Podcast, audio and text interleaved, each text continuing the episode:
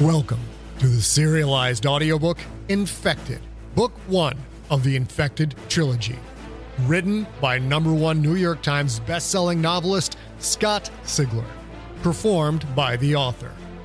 Infected is also available in print, ebook, and unabridged audiobook.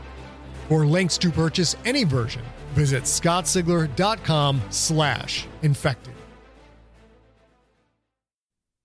Chapter 73 Burn, burn, yes, you're gonna burn. The one on his back was going to be the toughest. Perry had explored Fatty Patty's cabinets and found a cigarette lighter, two bottles of wine, three bottles of Bacardi 151, and a half a fifth of Jack Daniels. He'd already knocked back a whole bottle of wine. A buzz rolled thickly through his head. It wasn't a wild turkey buzz, but he'd chugged the entire bottle, so the real kick was probably still brewing in his gut. Three left his back, his left forearm, and his balls.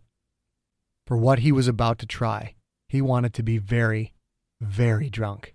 There was no clever way to remove the triangles, and the risk seemed greater than ever. The triangle on his forearm might be close to the artery. The one on his back was right over his backbone. Its barbed tail could be wrapped around his vertebra. Pulling that one out might injure or even sever his spinal cord. The one on his nuts, the one he'd managed not to think about for days. Well, he'd just have to get a lot drunker first. He wasn't certain he could pull any of them out, but he could kill 'em where they grew. They'd rot, sure, but if his plan worked, he would dial 911 and head straight for an emergency room. Let the doctors figure it out. The soldiers wanted to whack him and stop the triangles from hatching. Maybe if there were no more triangles, the soldiers wouldn't kill him. Maybe, maybe, maybe. They might kill him anyway, but they might keep him alive so they could interrogate him.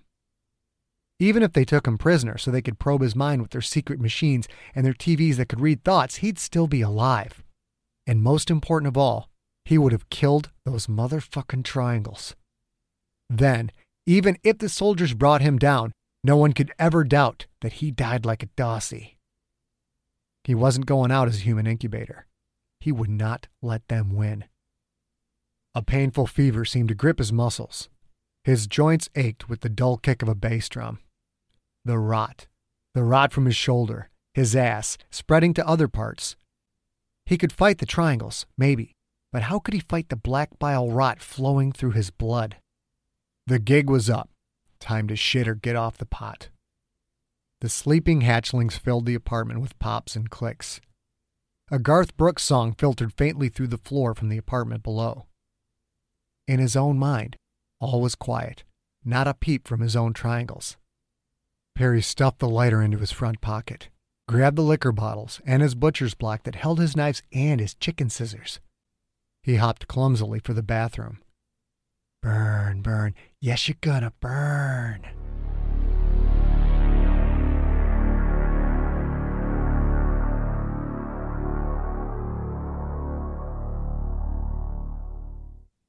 Chapter 74 The Fed Dew knelt, staring at the spot in the snow.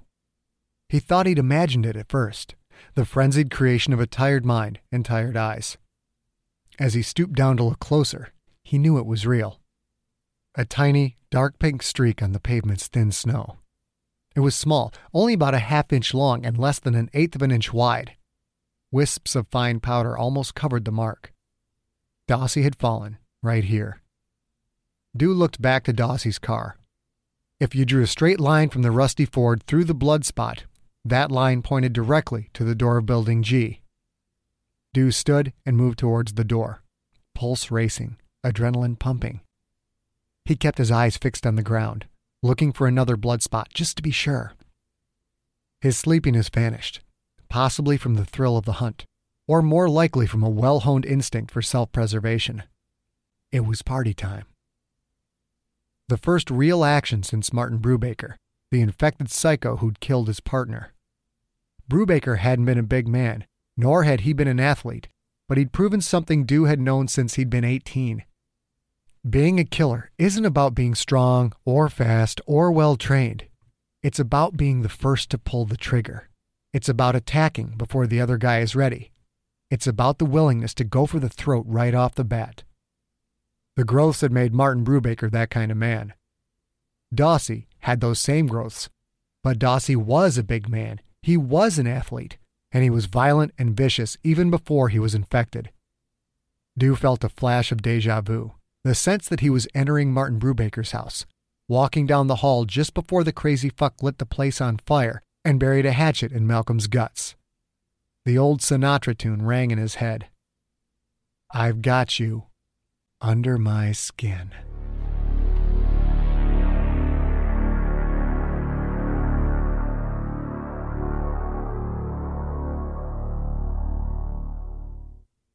Chapter 75 Bacardi 151 Perry shut the bathroom door behind him and spread his goodies out on the sink counter. Bottle of Jack Daniels, check. Two bottles of Bacardi 151, check. Butcher's block with knives and chicken scissors, check. Lighter, check. Towels, check. Fatigue clutched at his body. He started the tub and flipped the lever on the stopper, allowing the basin to fill up with cold water. He stripped down, taking off everything but his socks and his underwear.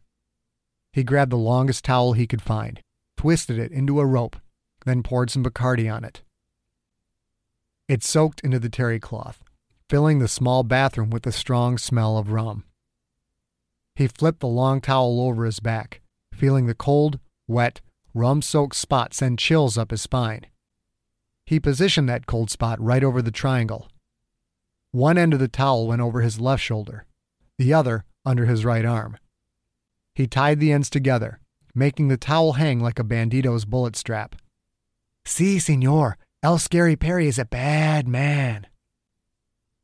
He soaked the end of a smaller hand towel with Bacardi, then laid it on the toilet.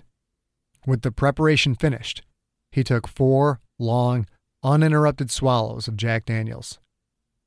Perry sat on the tub, the cold porcelain sending another wave of chills through his body. He held the knife and the lighter with his left hand. In his right hand, he held the rum soaked towel. It was time. Burn, burn, yes, you're gonna burn. Perry flicked the lighter. He watched the tiny orange flame shift and turn. Yes, you're gonna burn.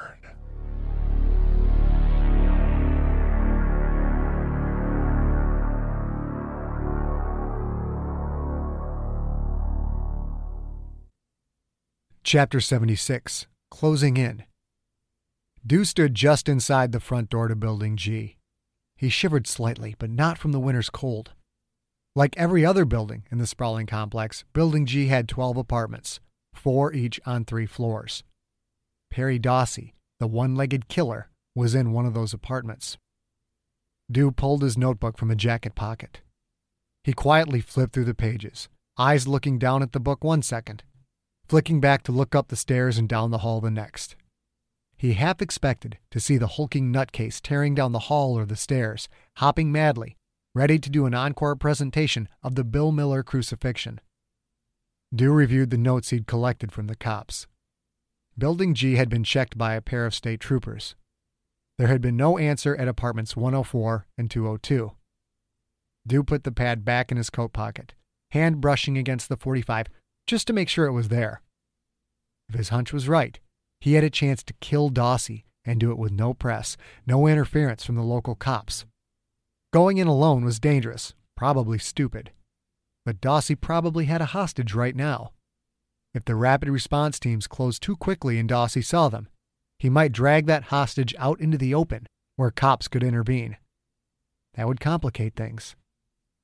Dew pulled out the big cellular and dialed. It rang only once. They were waiting for his call. Otto here.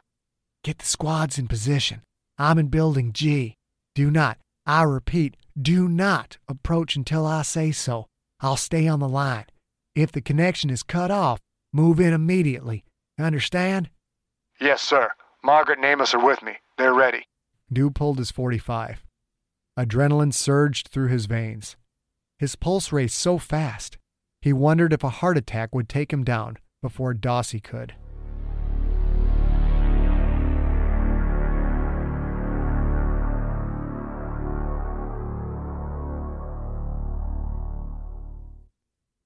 Chapter 77 Conjectures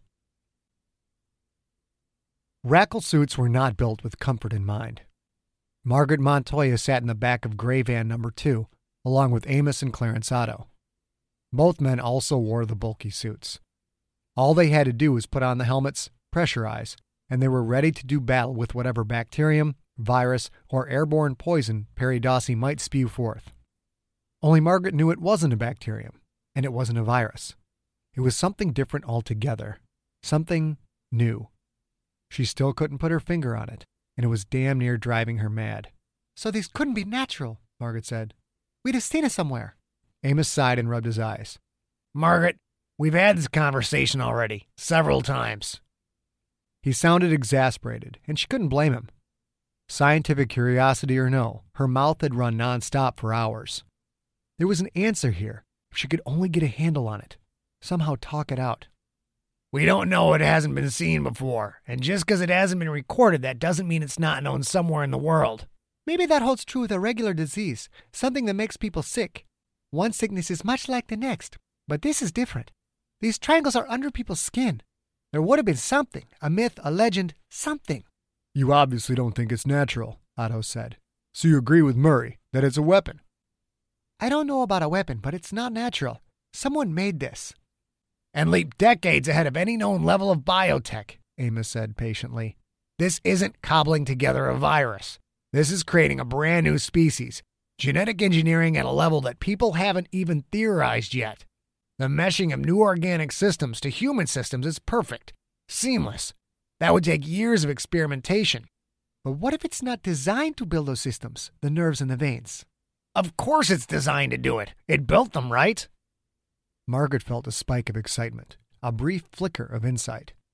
There was something here, something she couldn't put her finger on. Yes, it built the nerves and the vein siphons, but we don't know if it was designed to build those specifically.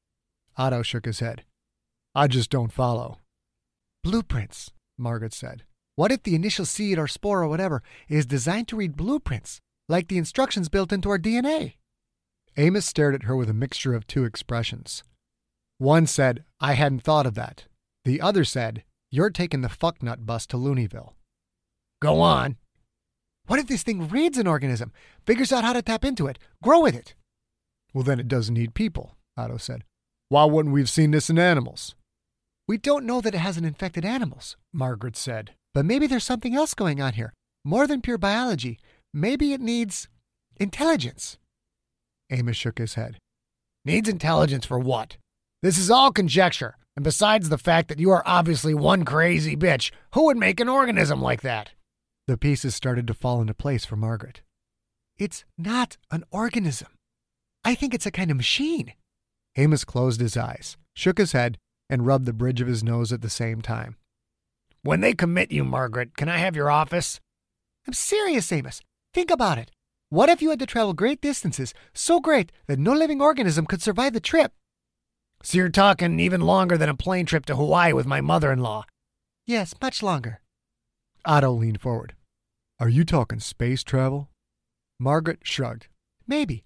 Maybe you can't send a living creature across space for as long as it takes to get from point A to point B, but you can send a machine. An unliving machine that consumes no resources and has no biological processes that could wear out over time. It's just dead. Right up until it turns on, or hatches, or whatever. The perfect infantry. Otto said. An army that doesn't need to be fed or trained.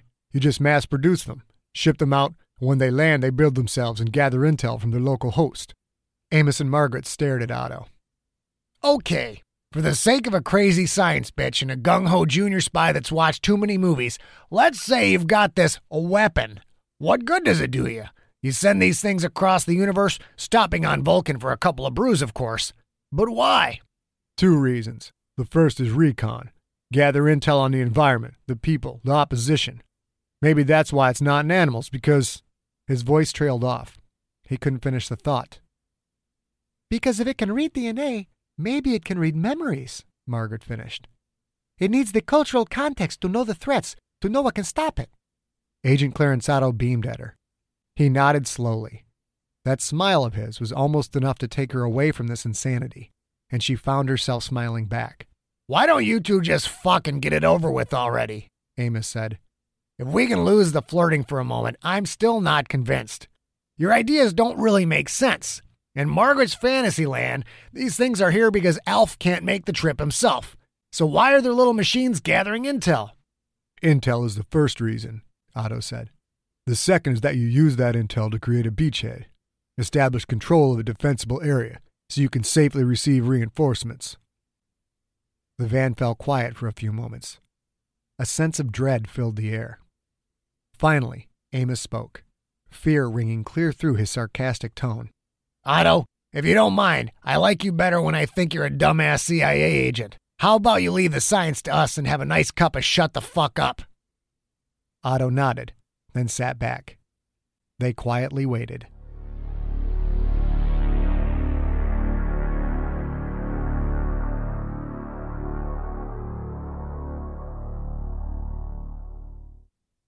Chapter 78 A Nice Hot Bath. Perry raised the tiny flame to the rum soaked hand towel. It caught instantly, bursting into flame with a loud woof, singeing his hand.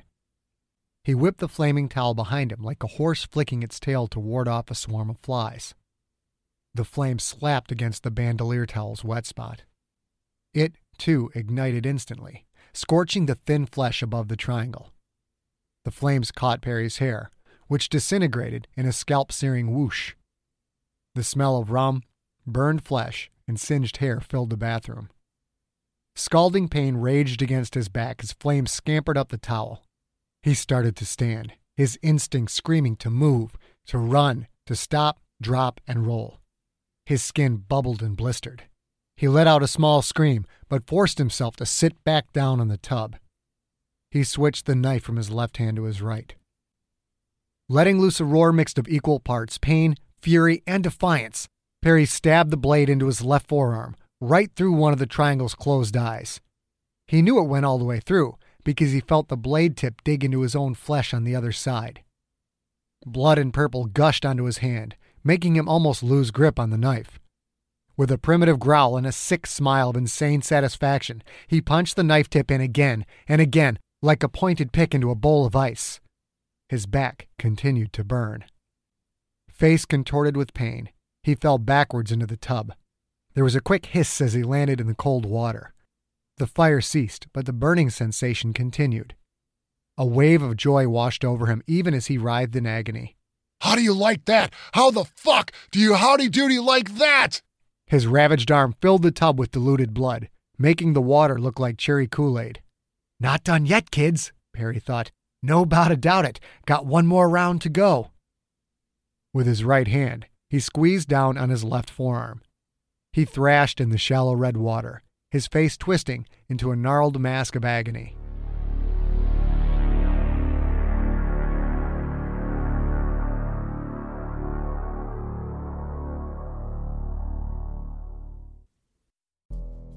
In the climate ravaged world of 2072, the city of Pura stands as a miraculous green haven. Pura is a geoengineered paradise that protects its fortunate residents from the global catastrophes of heat domes, fires, floods, and droughts.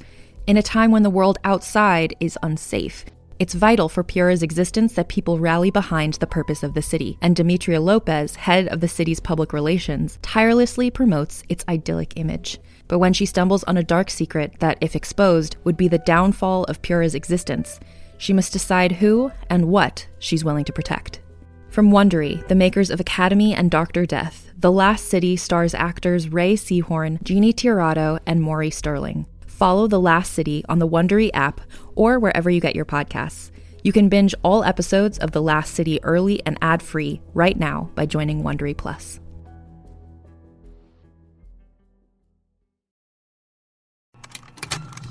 Contained herein are the heresies of Radolf Burntwine, erstwhile monk turned traveling medical investigator.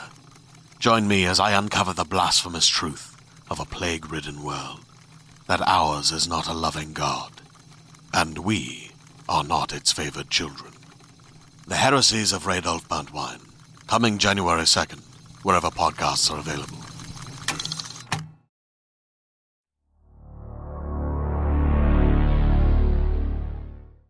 Chapter 79 Apartment 104 Dew ignored his aching knees and crouched in front of the door to apartment G104.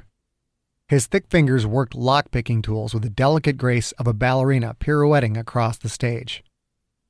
The lock clicked with a tiny sound, and Dew silently turned the deadbolt back.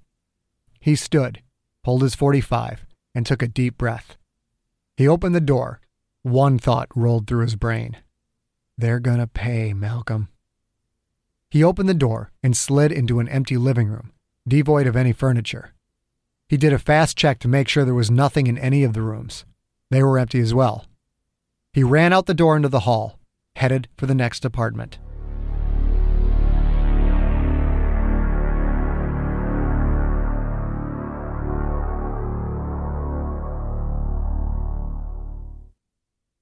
Chapter 80 The Chicken Scissors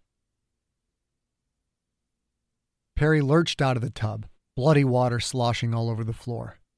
He grabbed a clean towel, looped it into a granny knot, then bit back the screams as he pulled it tight against his mangled forearm. He was in serious pain, but he could handle it. Why? Because he had discipline. That's why. His arm bled like a proverbial stuck pig. The towel quickly soaked through with bright red. He didn't know if he'd hit an artery, and he didn't care, because he'd punched through all three of the triangle's eyes. A thin, greasy black tentacle hung from the cut, blood coursing down it to piddle on the floor. It didn't matter. He'd be in an ambulance inside of five minutes. He grabbed the towel's ends, took a deep breath, and pulled the terry cloth tourniquet even tighter. A fresh wave of pain erupted from his arm, but he bit back the scream. The triangles awoke. No, not triangles, triangle. The one on his back was dead, burned to a crispity crisp. The one on his arm was sliced in half. Only one remained, which meant there was really only one thing left to do. No bout a doubt it. Stop, stop, stop, fucking fur, The voice in his head sounded weak, thin, frail. He couldn't understand many of the words. Oh, sh- shouldn't have fucked with the Dawsey, big dog. You understand that now, don't you? He shuffled slowly forward, resting against the sink counter. Bastardy fucker, stop, stop, help, help. There's no help for you. Now you know what it's like. The butcher's block sat on the sink counter. It called to him. The bathroom door rattled violently. Tentacles slid under the door and squirmed like lunatic black snakes. In jagged disbelief that cut through his hazy vision, Perry watched the doorknob turn. He launched himself against the door just as it began to open, his right shoulder slamming it closed.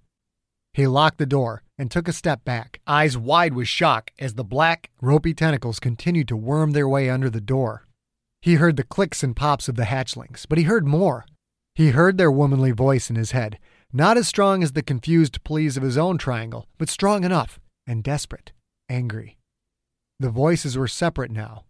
They all sounded the same, but were individual instead of the group they had been while still inside Fatty Patty's body. So many words crushed together.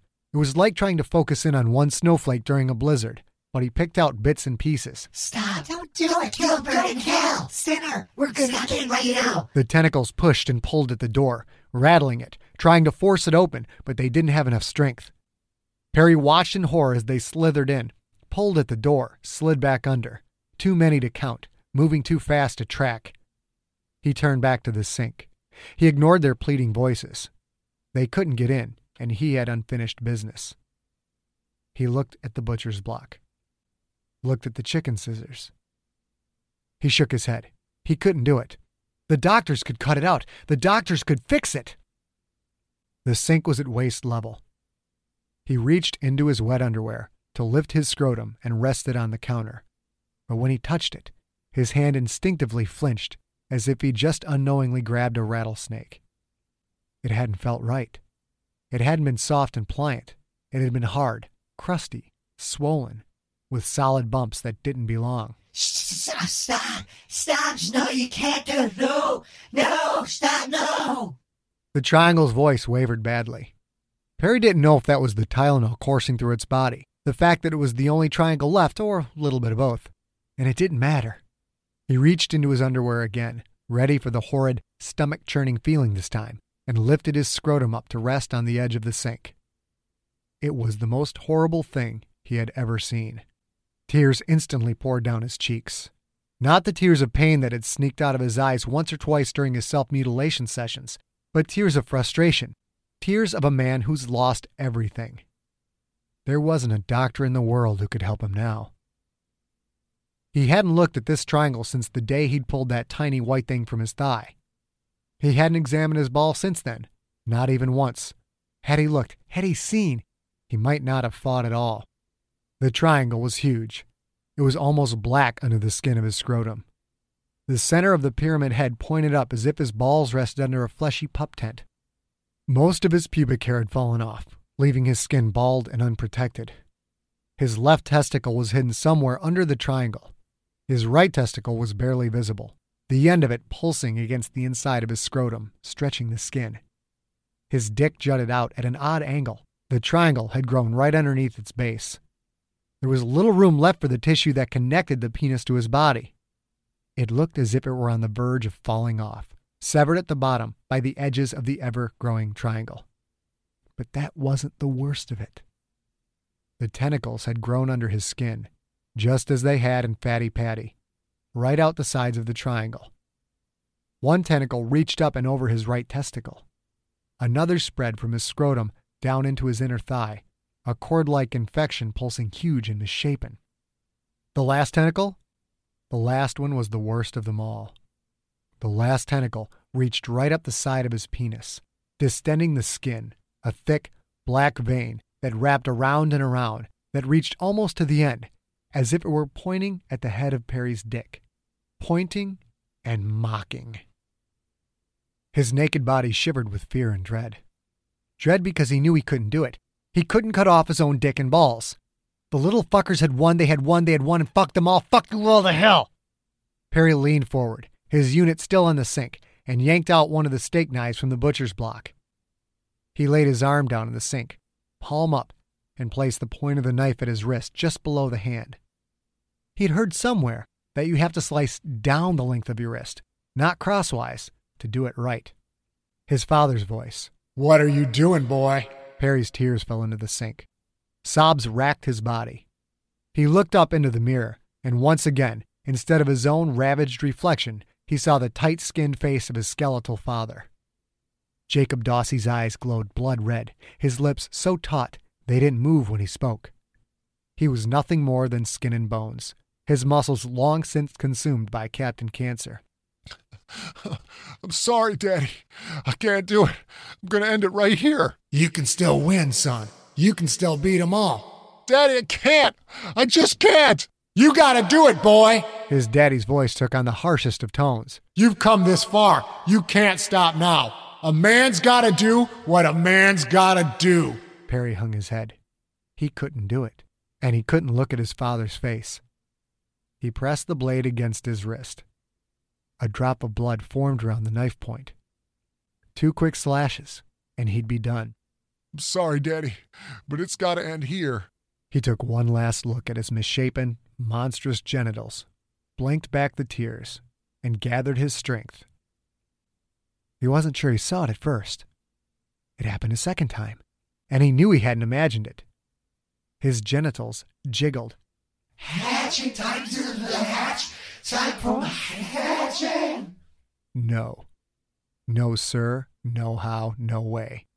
If he killed himself right now, the triangle would still hatch out of his body and join the others.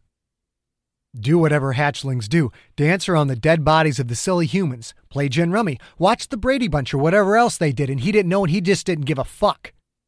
Perry screamed at his genitals. Fuck you! Fuck you! Fuck you! It's not gonna happen, do you understand? The triangle in his scrotum jiggled and twitched.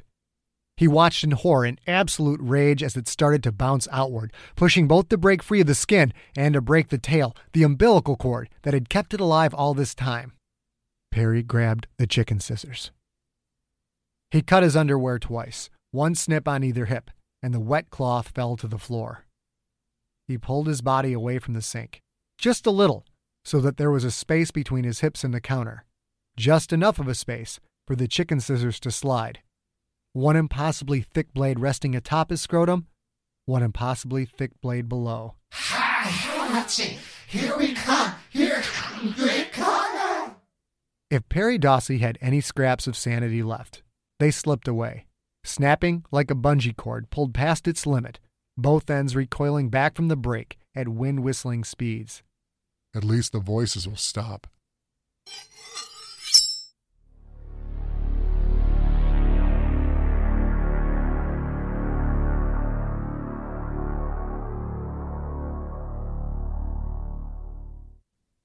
Chapter 81 Apartment 202 No one had answered at Apartment 202, and Dew was halfway through picking the lock when he heard the horrible scream. It was a man's scream, and one that sent a wave of fear dancing at the base of Dew's spine. There was something in that scream, something beyond pain or fear. Dew jumped up, his knees popping loudly in the still hallway. The back staircase was closest. He sprinted up the steps, pulling out the cellular as he ran. Otto, get them in here!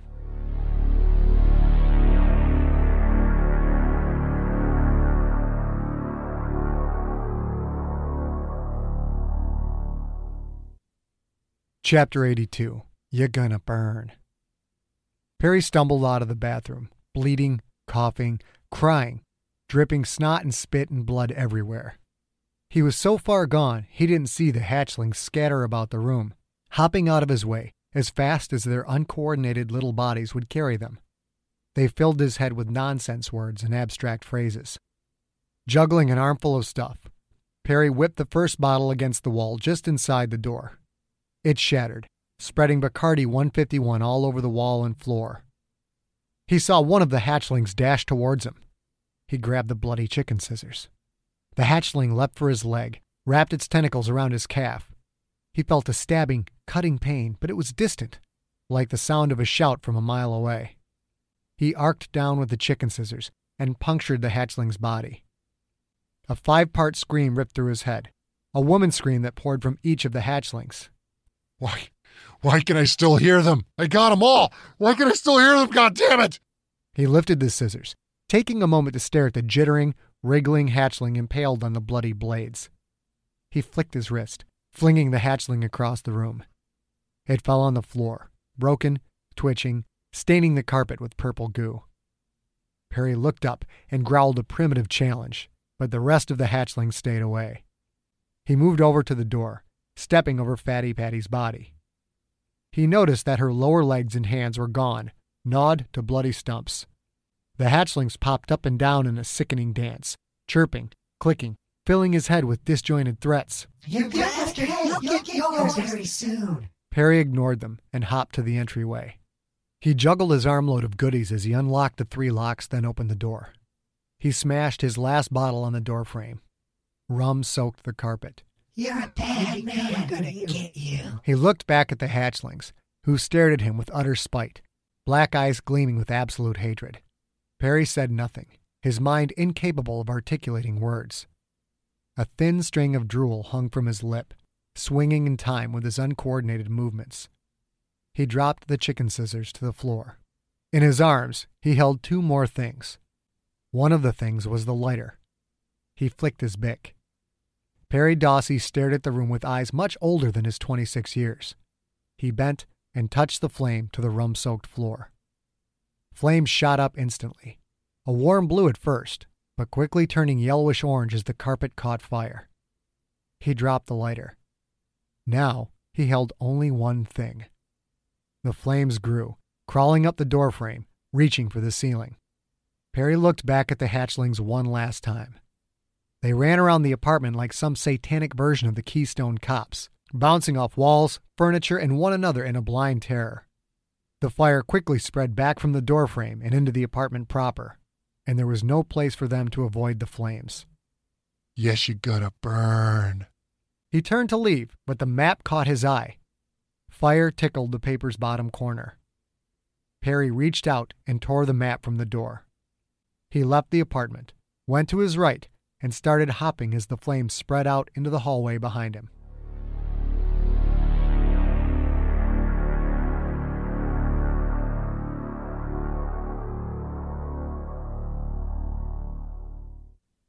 Chapter 83 Apartment 304. Dew came up the stairs just as the flames lashed out into the hallway, five feet high and growing fast. The place was going up like a dry Christmas tree. He stopped, looking for a target. On the other side of the hungry flames, he saw a huge naked man clutching something in each hand. Through the distorted, waving heat haze, Dew saw that the man stood on one leg.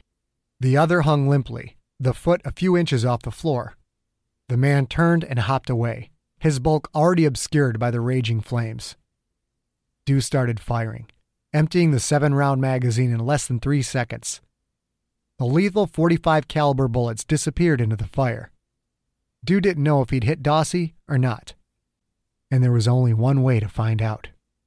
He popped a fresh mag into the Colt 45, hesitated for only a moment, then sprinted towards the raging fire.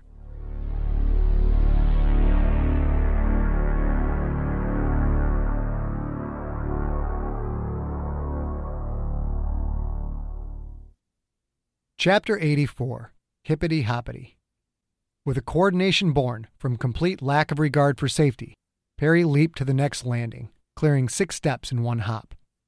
When he landed, blood splattered from his crotch. Momentum slammed him into the wall, but he didn't fall.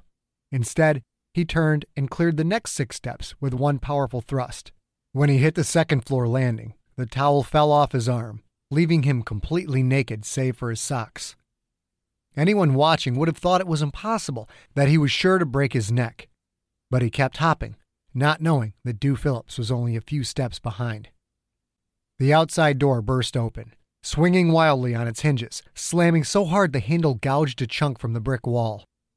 Perry, wide eyed and screaming, hopped out into the snow, the cold hitting his naked body like the fist of Old Man Winter.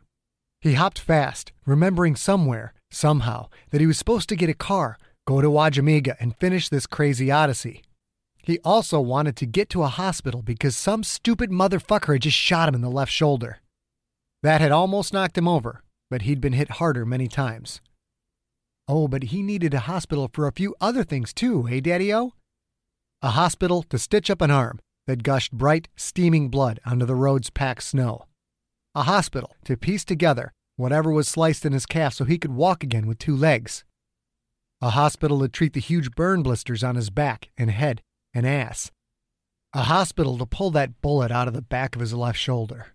A hospital to suck the rotting black goo out of his shoulder and ass. And above all, a hospital to sew his dick back on.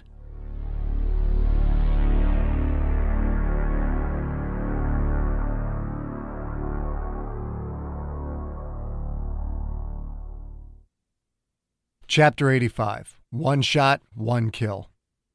The front door to Building G hadn't quite closed when Dew Phillips smashed it open again. He raced out onto the snowy pavement, trailing smoke and flames behind him. He rolled once, twice, a third time, then stood, the flames defeated, his jacket a smoldering ruin of acrid polyester. He was in that place again, that murderous place, the spot in his mind where he sent his feelings and emotions and morals when there was killing to be done. He wasn't Dew Phillips anymore.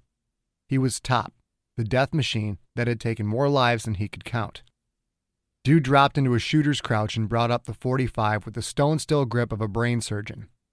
He saw everything the snow covered dead branches of the winter trees, each iced needle on the frosted pines and shrubs, every car, every hubcap, every license plate, every slushy footprint. Police dotted the lot like dark blue alligators sunning on a riverbank. A trio of gray vans raced in, one from his right, one from his left, and one on the far side of the hopping, blood streaming freak. Dawsey hopped across the parking lot, a sprint for freedom when there was no place to run. He seemed to notice the police cars, and he slowed. Dawsey stopped, then turned. With the desperate optimism of a madman, he hopped towards Dew. Dew sighted in on a face contorted with fury, pain, confusion, and hate. The massive man raged forward, huge and horrible, every muscle fiber twitching and visible even from a distance. He hopped on his blood glazed right leg, covering amazing distances with each thrust. His left leg hung at an angle, limp and along for the ride. Third degree burns covered his right arm. He had no hair left, only crusty black marks and blisters that perched lecherously on his skull. A long streak of black goo decorated his chest, goo that appeared to ooze from a softball sized purple sore on his right collarbone. Blood streaked down both legs, pouring from where a penis should have been. Nightmarish above all were the face and the eyes, eyes that stared straight out with the cold, intense look of the predator and the wild, panic stricken flight of prey. A mouth that couldn't decide between a snarl or a scream, a mouth that hung open, lips curled up to show teeth that gleamed Colgate white in the afternoon sun. Dew saw all of this in less than two seconds. A brief instant where details stood out like raised letters on a brass nameplate. That look, that expression, just like Brubaker, just like the man who'd killed Mal. 145 caliber slug and Dawsey's head would evaporate in a cloud of blood and brains. Somebody had to pay for Mal's death, and this crazy fucker would fit the bill just fine. Dew aimed for that psychotic smile. His finger tightened on the trigger. Dawsey kept coming. One shot. One shot. God damn it, Mal, I miss you. But Dew had his orders. He dropped his aim and pulled the trigger. The bullet smacked into Dawsey's right shoulder and spun him around like a rag doll. He almost made a full spin before he crashed to the ground, his streaming blood melting into the dirty driveway snow. The map fluttered to the ground. Dew lowered his weapon and started to move forward, then stopped short. He stared, disbelieving, as Dawsey scrambled back up to stand on his one good leg.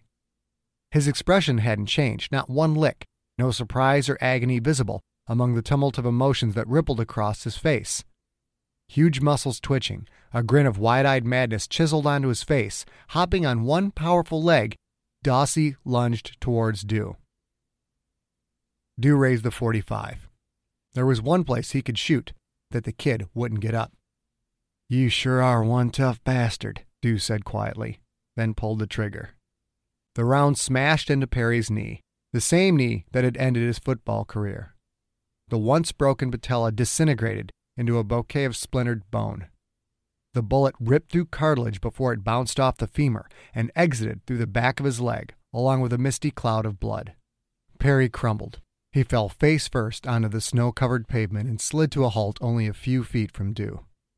This time, he didn't get up. He stared at Dew, breathing heavily, the insane death grin plastered on his face. And his penis was still clutched in his fist. Dew gently stamped out the flaming map, then picked it up. Keeping the barrel trained on Dawsey's grinning face, Dew looked at the map. It was burned through in places, but the red line running from Ann Arbor to Wajamega was still clearly visible. Also in red, a strange, Japanese looking symbol. Dew looked at Dawsey. The same symbol, scabbed over and bleeding in places, was carved into his arm. Dew held the map so Perry could see it.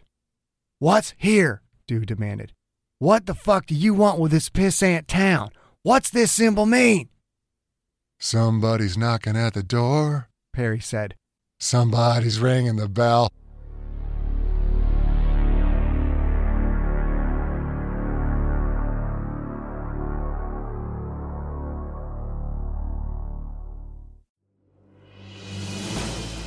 You have been listening to Infected, Book One of the Infected Trilogy by Scott Sigler.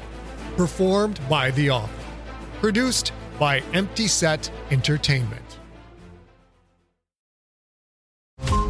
Every five minutes, a transplant candidate dies while waiting for a compatible heart, liver, or kidney. Imagine a technology that could provide those life saving transplant organs for a high price, and imagine what a company would do to monopolize that technology. On a remote island in Lake Superior, a team of geneticists unlocks this holy grail of medicine by reverse engineering the genomes of all mammals, creating an animal with organs perfectly suitable for human transplantation. They envisioned a docile herd animal, but one team member had another, darker vision. This ancestor is anything but docile. The team's work spawns something big, something evil, something very, very hungry. Ancestor is a complete serialized fiction podcast by number one New York Times bestselling novelist Scott Sigler, with all episodes available. Binge the entire story now on Apple Podcasts, Spotify, or wherever you listen to podcasts.